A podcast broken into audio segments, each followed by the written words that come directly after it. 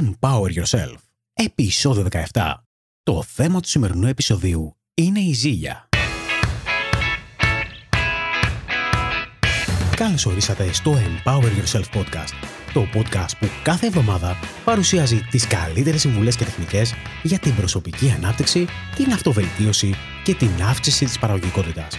Το όνομά μου είναι Γιώργος Ατσιμανόλης και το επεισόδιο ξεκινάει τώρα.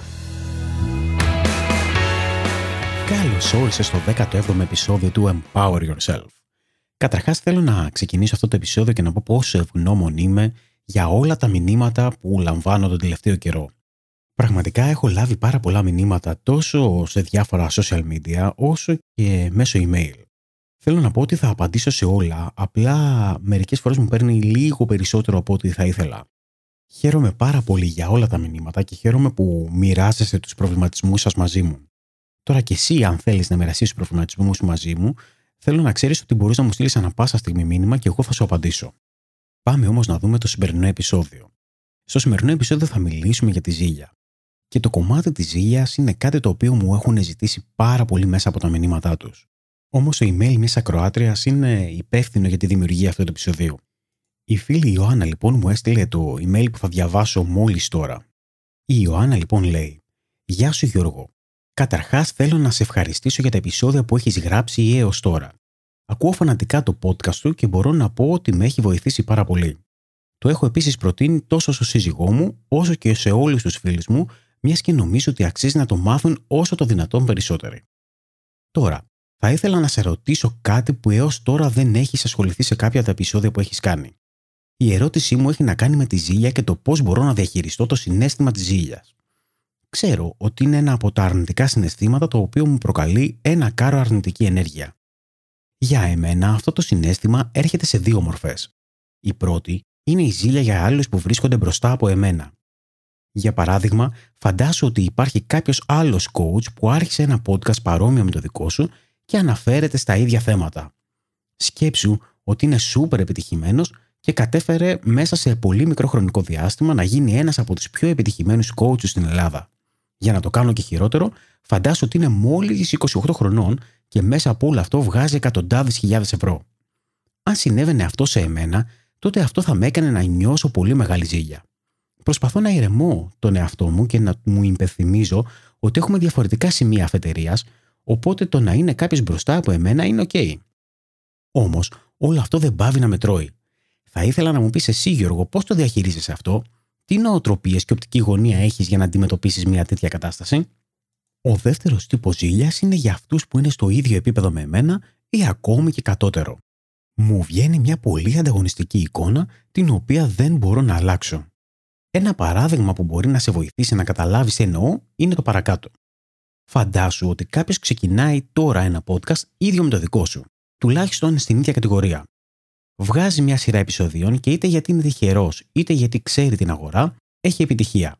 Για εμένα κάτι τέτοιο μου πυροδοτεί το συνέστημα της ζήλιας.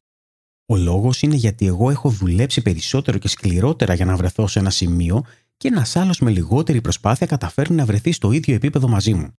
Αυτό το είδος ζήλιας ακόμη δεν ξέρω πώς να το αντιμετωπίσω. Προσπαθώ να υπενθυμίσω στον εαυτό μου ότι οι καταστάσεις μας είναι διαφορετικές και ότι ακόμα κι αν το άτομο αυτό είναι στην ίδια θέση με εμένα, δεν σημαίνει ότι θα βρεθεί στο μέλλον και εκεί που θα είμαι εγώ. Απλά όλο αυτό δεν ξέρω πώς να το αντιμετωπίσω χωρίς να χάνω πολύ ενέργεια. Αν μπορείς, σε παρακαλώ, θα με ενδιαφέρει η άποψή σου. Επίσης, αν θεωρείς ότι οι ερωτήσεις αυτές θα βοηθούσαν κι άλλους, τότε μπορείς να τις δημοσιεύσεις. Με εκτίμηση Ιωάννα. Αυτό λοιπόν είναι το email της Ιωάννας. Καταρχάς, Ιωάννα, θέλω να σου πω ένα πολύ μεγάλο ευχαριστώ για το email που μου έστειλες.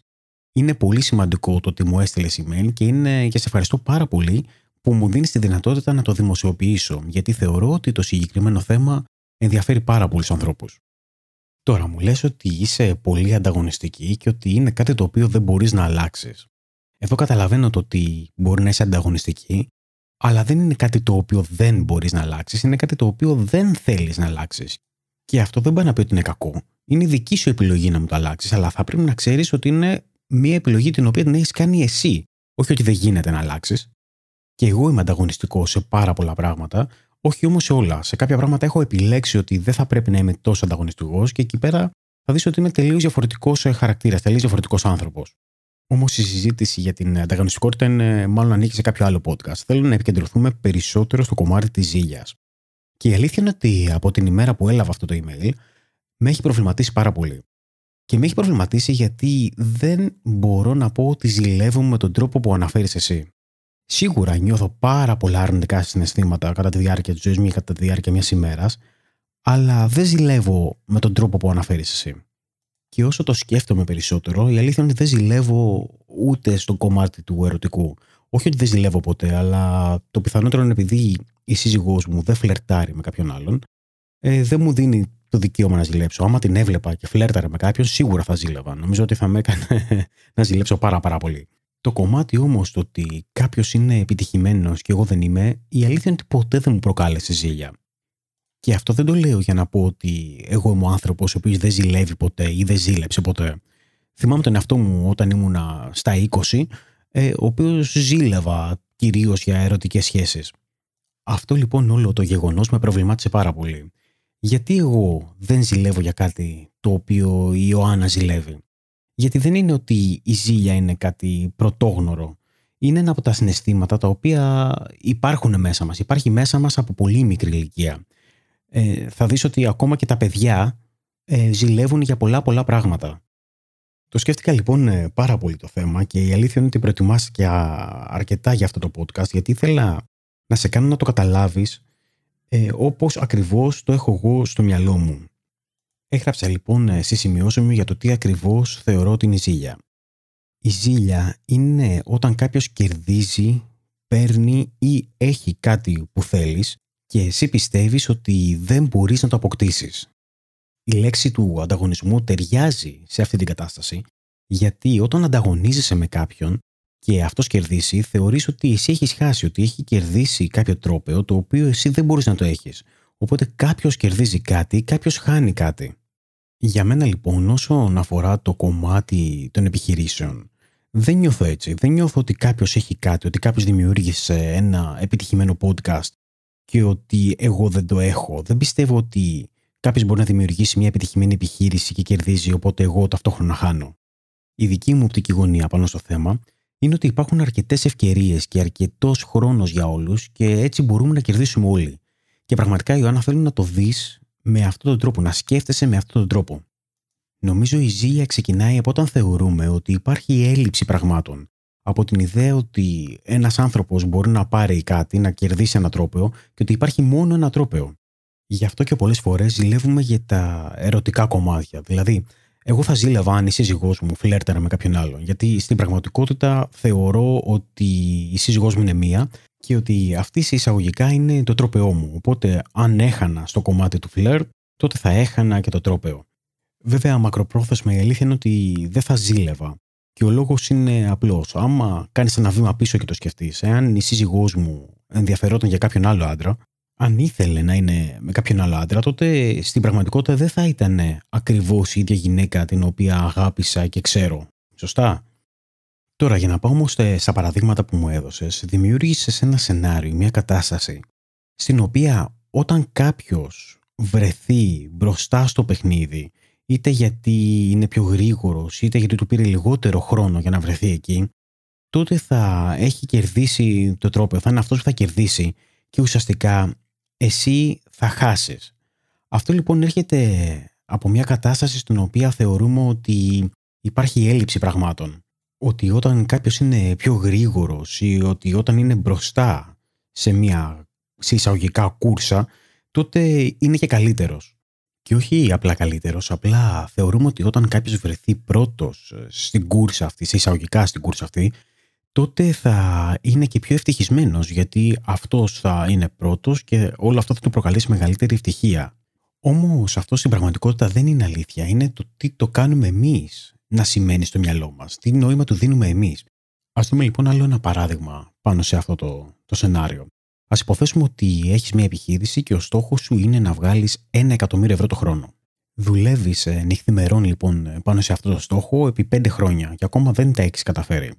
Ταυτόχρονα υπάρχει κάποιος άλλος ο οποίος ε, ξεκινάει μια επιχείρηση και μέσα σε ένα χρόνο καταφέρνει και έχει ε, εισόδημα 1 εκατομμύριο ευρώ το χρόνο. Είναι πολύ πιθανό λοιπόν να σκεφτείς ότι αυτός το έκανε καλύτερα από εσένα. Βρέθηκε σε εκείνο το σημείο που θες να φτάσεις εσύ γρηγορότερα, οπότε το έκανε καλύτερο. Και κατά κάποιο τρόπο ότι ουσιαστικά έχει κερδίσει τη μάχη και ότι η ζωή τους τώρα που έχει πετύχει αυτό το στόχο θα είναι καλύτερη και θα είναι πιο ευτυχισμένος. Μάλιστα είναι πολύ πιθανό να σκεφτείς ότι αν εσύ ήσουν αυτός που προσπαθούσε και έκανε τα βήματα που έκανε ο άλλος, τότε θα είχες φτάσει εσύ πρώτος ε, στο στόχο και ότι θα ήσουν εσύ αυτός που θα είχε κερδίσει αυτό το παιχνίδι. Στην πραγματικότητα όμως, το μοναδικό πράγμα που κάνεις είναι να δίνεις ένα νόημα σε αυτό στο μυαλό σου. Σε κάνεις μόνος σου να αισθάνεσαι άσχημα για κάτι το οποίο δεν θα έπρεπε. Συγκρίνεις ανώμιες καταστάσεις, συγκρίνεις τη ζωή σου και τις δικές σου συνθήκες με τη ζωή ενός άλλου. Κάτι το οποίο είναι τελείως λάθος. Καταλαβαίνω ότι όταν κάποιος είναι πάρα πολύ ανταγωνιστικός, θέλει πάντοτε να κερδίσει. Το πρόβλημα όμως είναι ότι δεν μπορείς να ανταγωνίζεσαι πάντα με τους άλλους. Στην πραγματικότητα, όταν είσαι πολύ ανταγωνιστικός, έχεις ένα πλεονέκτημα αν το χειριστείς καλά. Το πλεονέκτημα αυτό είναι ότι μπορείς να ανταγωνίζεσαι τον εαυτό σου. Τι ακριβώς σημαίνει όμως να ανταγωνίζεσαι τον εαυτό σου; Να ανταγωνίζεσαι τον εαυτό σου σημαίνει ότι θα προσπαθείς πάντα να πετυχαίνεις καλύτερα αποτελέσματα από αυτά που έχεις εσύ πετύχει, όχι από αυτά που έχουν πετύχει άλλοι. Εσύ θα είσαι το μέτρο σύγκρισης για τα πάντα. Στην αντίθετη περίπτωση, αν αρχίσεις και συγκινείς τον εαυτό σου, τότε θα δεις ότι πολλές φορές θα θεωρήσει ότι κέρδισες όποτε είσαι καλύτερος, άλλες φορές θα θεωρήσει ότι έχασες όποτε είσαι χειρότερος. Όλο αυτό το μοναδικό πράγμα που μπορεί να σου δημιουργήσει είναι αρνητικές σκέψεις και ανασφάλεια. Και είμαι σίγουρος ότι αν έχεις ακούσει μερικά από τα επεισόδια αυτού του podcast, θα θυμηθείς ότι λέμε ότι οι σκέψεις μας δημιουργούν τα συναισθήματά μας και τα συναισθήματά μας δημιουργούν τις πράξεις μας. Ο λόγος λοιπόν το οποίος αισθανόμαστε ζήλια είναι επειδή έχουμε κάποια σκέψη. Σε αυτό το σημείο, είτε θεωρείς τον εαυτό σου ανταγωνιστικό είτε όχι, είναι καθαρά στο δικό σου χέρι το τι θα πιστέψεις όταν κάποιος άλλος επιτύχει. Το τι θα το κάνεις να σημαίνει όταν κάποιος άλλος επιτύχει, είναι αυτό που στην πραγματικότητα σε κάνει να αδειάζεις. Σε αυτό το σημείο θέλω να αναφέρω ένα παράδειγμα για το πώς οι άνθρωποι βλέπουμε διαφορετικά τον κόσμο και για το πώς το ίδιο γεγονός μπορεί σε κάποιον να προκαλέσει θετικά συναισθήματα και σε κάποιον να προκαλέσει ζήλια και αρνητικά συναισθήματα. Έχω ένα φίλο με τον οποίο είμαστε στο ίδιο mastermind και πολύ συχνά συζητάμε θέματα γύρω από τα χρήματα, από την επιχειρηματικότητα, αλλά και το πώς μπορούμε ουσιαστικά να προσελκύσουμε περισσότερα χρήματα στη ζωή μας. Του έλεγα λοιπόν ότι πρόσφατα έβλεπα ένα βίντεο το οποίο είχε να κάνει με ανθρώπους οι οποίοι είχαν κερδίσει το λότο. Ήταν το αμερικάνικο λότο αν δεν κάνω λάθος και τους έβλεπα ουσιαστικά το πόσο χαρά είχαν όταν ε, μαθαίνανε ότι πρακτικά είχαν κερδίσει το λαχείο. Και αυτό είναι κάτι που μου αρέσει πάρα πολύ να παρατηρώ. Μου αρέσει πάρα πολύ να βλέπω ανθρώπους οι οποίοι έχουν κερδίσει το λότο, το λαχείο ή το τζόκερ ή οτιδήποτε. Γιατί βλέπεις τη χαρά και τα συναισθήματα που έχουν εκείνη τη στιγμή. Βλέπεις το πώς νιώθουν και θέλω να καταλάβω πραγματικά ποιες είναι οι σκέψεις που θα περνούσαν, που περνάνε εκείνη τη στιγμή από το μυαλό τους. Φαντάζομαι σκέφτονται το τι μπορούν να αγοράσουν, πώς θα αλλάξει η ζωή τους, πώς θα αλλάξει η καθημερινότητά τους και πώς μπορούν να κάνουν πράγματα τα οποία έως τώρα δεν μπορούσαν να κάνουν. Πραγματικά είμαι πάρα πολύ χαρούμενος όταν βλέπω ανθρώπους οι οποίοι έχουν κερδίσει κάποιο λαχείο ή κάποιο τυχερό παιχνίδι. Ο φίλος μου από την άλλη μου έλεγε ότι είμαι πολύ τσαντισμένος όταν βλέπω ανθρώπους να κερδίζουν το λαχείο. Του λέω καλά, γιατί είσαι τσαντισμένος, τι, τι είναι αυτό που σε ενοχλεί όταν κάποιος άλλος κερδίζει; Μου λέει ότι όταν ε, κάποιος άλλος κερδίζει ένα τυχερό παιχνίδι, σημαίνει ότι δεν έχω κερδίσει εγώ. Το οποίο, άμα το σκεφτείς, δεν έχει πολύ βάση, γιατί καταρχάς έβλεπα Αμερικάνικο λότο. Κατά δεύτερον, πρέπει να συμμετέχεις στα τυχερά παιχνίδια για να τσαντίζεις. Αν βλέπεις απλά τους νικητές των λαχείων και τσαντίζεις επειδή κερδίσανε, τότε δεν καταλαβαίνω ποιος είναι ο λόγος ε, να μην σου αρέσει. Όλο αυτό λοιπόν μπορεί να σου δημιουργήσει ένα αρνητικό συνέστημα, όπως δημιουργεί σε εκείνον, γιατί πρακτικά υπάρχουν κάποιοι άλλοι άνθρωποι οι οποίοι έχουν κερδίσει κάτι το οποίο μπορεί και εμείς να θέλαμε να έχουμε κερδίσει. Όμως είμαστε σε διαφορετικές συνθήκες. Δεν μπορούμε να, να τσαντιζόμαστε για κάτι το οποίο δεν συμμετέχουμε. Δεν μπορούμε να τσαντιζόμαστε για κάτι στο οποίο δεν έχουμε τον έλεγχο. Γενικότερα πιστεύω ότι θα πρέπει να χαιρόμαστε για τις επιτυχίες των άλλων και όχι να ζηλεύουμε, όχι να μας δημιουργούν αρνητικά συναισθήματα. Μιας και η Ιωάννα λοιπόν ανέφερε το podcast, θα ήθελα να πω κι εγώ ένα επιπλέον παράδειγμα.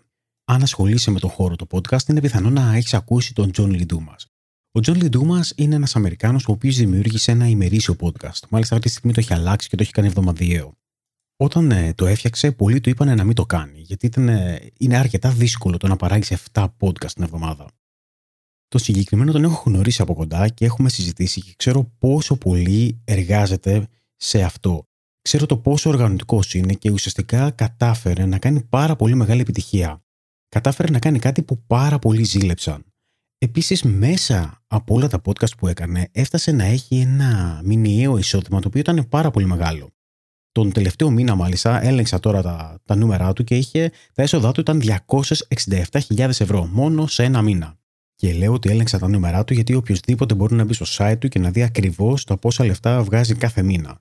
Δεν, δεν το κρύβει αυτό. Άμα μπει κάποιος στο eofire.com θα μπορεί να δει τα μηνιαία του έσοδα. Τώρα, ποιο είναι το θέμα; Θα μπορούσα λοιπόν μέσα από όλο αυτό το κομμάτι να ζηλέψω, να πω, γιατί αυτός βγάζει τόσα χρήματα και εγώ δεν βγάζω. Όμως η αλήθεια είναι ότι δεν το έκανα και δεν το κάνω. Θαυμάζω τον John Lee Dumas, όχι μόνο επειδή είναι κάποιος ο οποίος είναι μακριά μου, δεν είναι δηλαδή κάποιος ο οποίος είναι πάρα πολύ κοντά και θεωρώ ότι έχουμε ανταγωνισμό, αλλά γιατί βλέπω μέσα από αυτό που κάνει τι είναι πιθανό, τι είναι δυνατό, τι μπορώ να πετύχω εγώ ή τι μπορεί να πετύχει οποιοδήποτε άλλος. Δεν ζηλεύω, δεν λέω γιατί το έχει αυτός και δεν το έχω εγώ, γιατί έχει καταφέρει αυτός να πετύχει κάτι και δεν το έχω καταφέρει εγώ. Αυτό που βλέπω είναι η δυνατότητα, η πιθανότητα να πετύχω κάτι ή η δυνατότητα, η πιθανότητα να πετύχεις εσύ κάτι, αν κάνεις κάτι όπως αυτός. Τώρα, αν ενεργούσα με την οτροπία ότι υπάρχει μόνο μία πρώτη θέση, ότι υπάρχει κάποιος ο οποίος να αυτός παίρνει ας πούμε, όλα τα έσοδα και δεν έχουν μείνει τίποτα για όλους τους άλλους, θα τον ζήλευα. Όμως αυτό δεν ισχύει και βλέπεις ότι ακόμα και άλλοι άνθρωποι, οι οποίοι είναι στον ίδιο χώρο και είναι επιτυχημένοι, έχουν το ίδιο mindset, έχουν την ίδια νοοτροπία. Ένας από αυτούς, για παράδειγμα, είναι ο Pat Flynn. Ο Pat Flynn ήταν ένας από αυτούς που ενέμπνευσε τον John Lee Dumas να ξεκινήσει το podcast. Αυτή τη στιγμή ο John Lee Dumas όμως βγάζει περισσότερα χρήματα από τον Pat Flynn σε μηνιαία βάση. Ο Πάτλιν όμως έχει ακόμα να πει τα καλύτερα για αυτόν. Δεν έχει να ζηλέψει κάτι, γιατί ξέρει ότι δεν υπάρχει ανταγωνισμός μεταξύ τους. Δεν υπάρχει κάτι να ζηλέψει. Ο καθένας έχει διαφορετική πορεία και ο καθένας κάνει διαφορετικά πράγματα. Τι θέλω να πω όμως μέσα από αυτό; Θέλω να πω ότι μέσα από τις επιτυχίες των άλλων μπορούμε να δούμε τι είναι δυνατόν, τι μπορούμε να πετύχουμε κι εμείς. Είναι καθαρά θέμα επιλογής το πώς βλέπουμε τα πράγματα και νομίζω ότι αυτή είναι η σωστή οπτική γωνία. Νομίζω ότι τουλάχιστον για εμένα. Έτσι θα πρέπει να βλέπουν τα πράγματα. Και αν από την άλλη είσαι ανταγωνιστικός, μπορείς να χρησιμοποιήσεις όλο αυτό προς όφελός σου. Μπορείς να σκεφτείς τι είναι αυτό που μπορείς εσύ να κάνεις καλύτερα. Τι είναι αυτό που θα σε βοηθήσει να πας πιο γρήγορα προς το στόχο σου. Μπορείς να πάρεις παραδείγματα από τους άλλους και ουσιαστικά να πιέσεις τον εαυτό σου, να είσαι ενάντια στον εαυτό σου για να κάνεις καλύτερα πράγματα.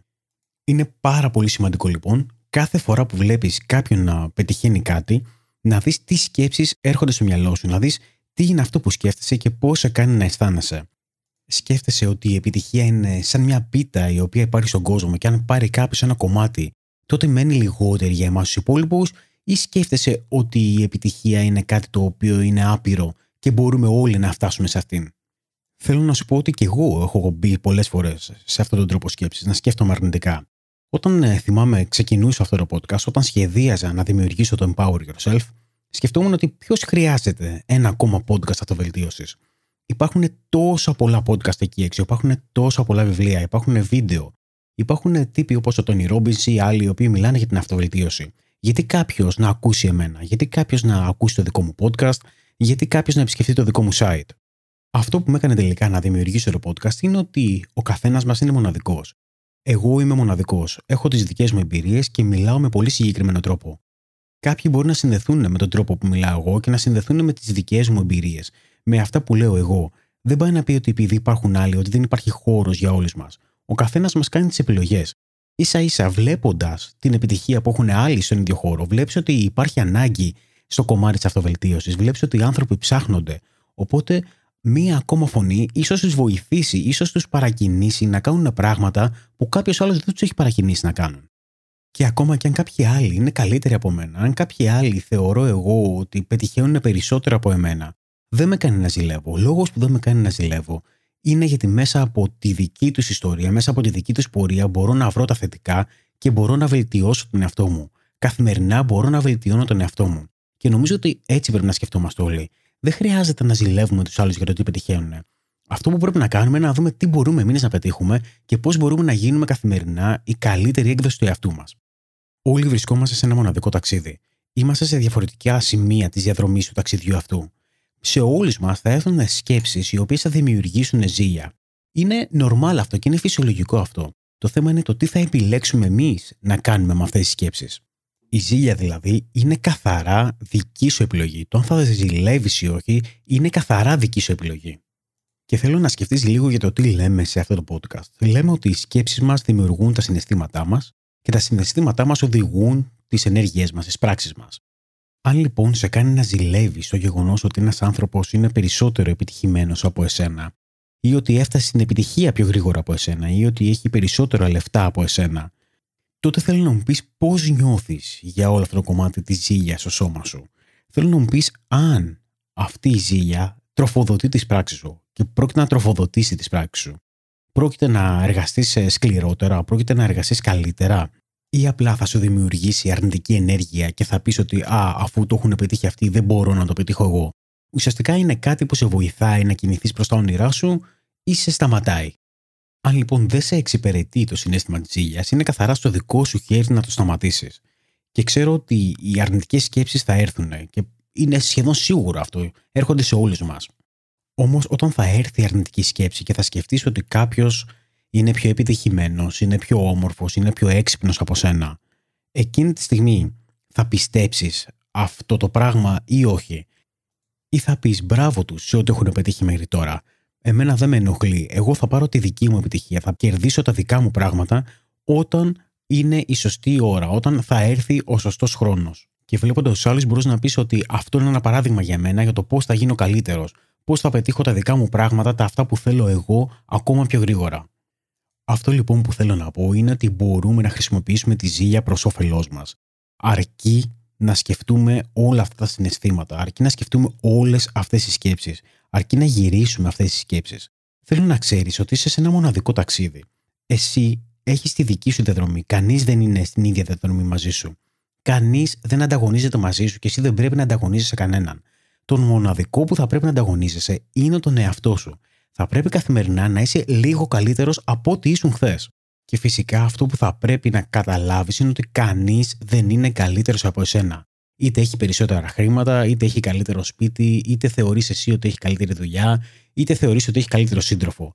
Αυτά δεν είναι κριτήρια τα οποία καθορίζουν ποιος είναι καλός και ποιος όχι. Τώρα τελειώνοντας, θέλω να σου δώσω κάτι το οποίο μπορείς να το γράψεις και να το σκεφτείς. Πρώτα και καλύτερα, θέλω να κάθε φορά που νιώθεις ζήλια να το αναγνωρίσεις. Να γράψεις σε ένα χαρτί τι είναι αυτό που αισθάνεσαι και ποιες είναι οι σκέψεις που σου έρχονται εκείνη τη στιγμή στο μυαλό. Στη συνέχεια θέλω να αποφασίσεις αν θέλεις να συνεχίσεις να σκέφτεσαι αυτές τις σκέψεις και να αποφασίσεις αν θες να τις πιστέψεις αυτές τις σκέψεις ή αν δεν τις πιστεύεις, τι είναι αυτό που πιστεύεις. Προσωπικά προσπαθώ πάντα να είμαι σε γαλήνη με τις σκέψεις μου. Πάντα πιστεύω ότι οτιδήποτε γίνεται στη ζωή μας γίνεται για εμάς. Πάντα μας δίνονται ευκαιρίες για να βελτιωθούμε και να πετύχουμε πραγματικά τους στόχους που χρειαζόμαστε. Το σύμπαν θα μας δώσει αυτά που χρειαζόμαστε. Και το σύμπαν σημαίνει ό,τι πιστεύει ο καθένας. Είτε είναι ο Θεός, είτε είναι κάποια άλλη μορφή δύναμης. Πιστεύω ότι ο κόσμος είναι σε πληρότητα που όλοι μπορούμε να πετύχουμε, όλοι μπορούμε να πάρουμε αυτά που χρειαζόμαστε και αυτά που θέλουμε στη ζωή. Όλοι είμαστε σε ένα μοναδικό ταξίδι. Ο καθένας σε διαφορετικό ταξίδι και σε διαφορετική διαδρομή, αλλά όλοι μας μπορούμε να πετύχουμε αυτά που πραγματικά θέλουμε εμείς στη ζωή, αυτούς τους στόχους που βάζουμε εμείς στη ζωή μας. Και όταν οι άλλοι φτάνουν σε στόχους παρόμοιους με τους δικούς μας πιο νωρίς από εμάς, τότε για εμένα αυτό είναι ένα σημάδι ότι και εγώ μπορώ να πετύχω τους στόχους μου. Ότι από τη στιγμή που το έχει πετύχει κάποιος είναι εφικτό. Είναι πάντα μια πηγή έμπνευσης για μένα το τι πετυχαίνουν οι άλλοι και δεν είναι ένας τρόπος για να νιώσω εγώ άσχημα για τον εαυτό μου. Μια άλλη άσκηση που μπορείς να κάνεις και κάποιες ερωτήσεις που μπορείς να ρωτάς τον εαυτό σου είναι η εξής. Τι έχω; Μου αρέσει πάρα πολύ αυτή η ερώτηση.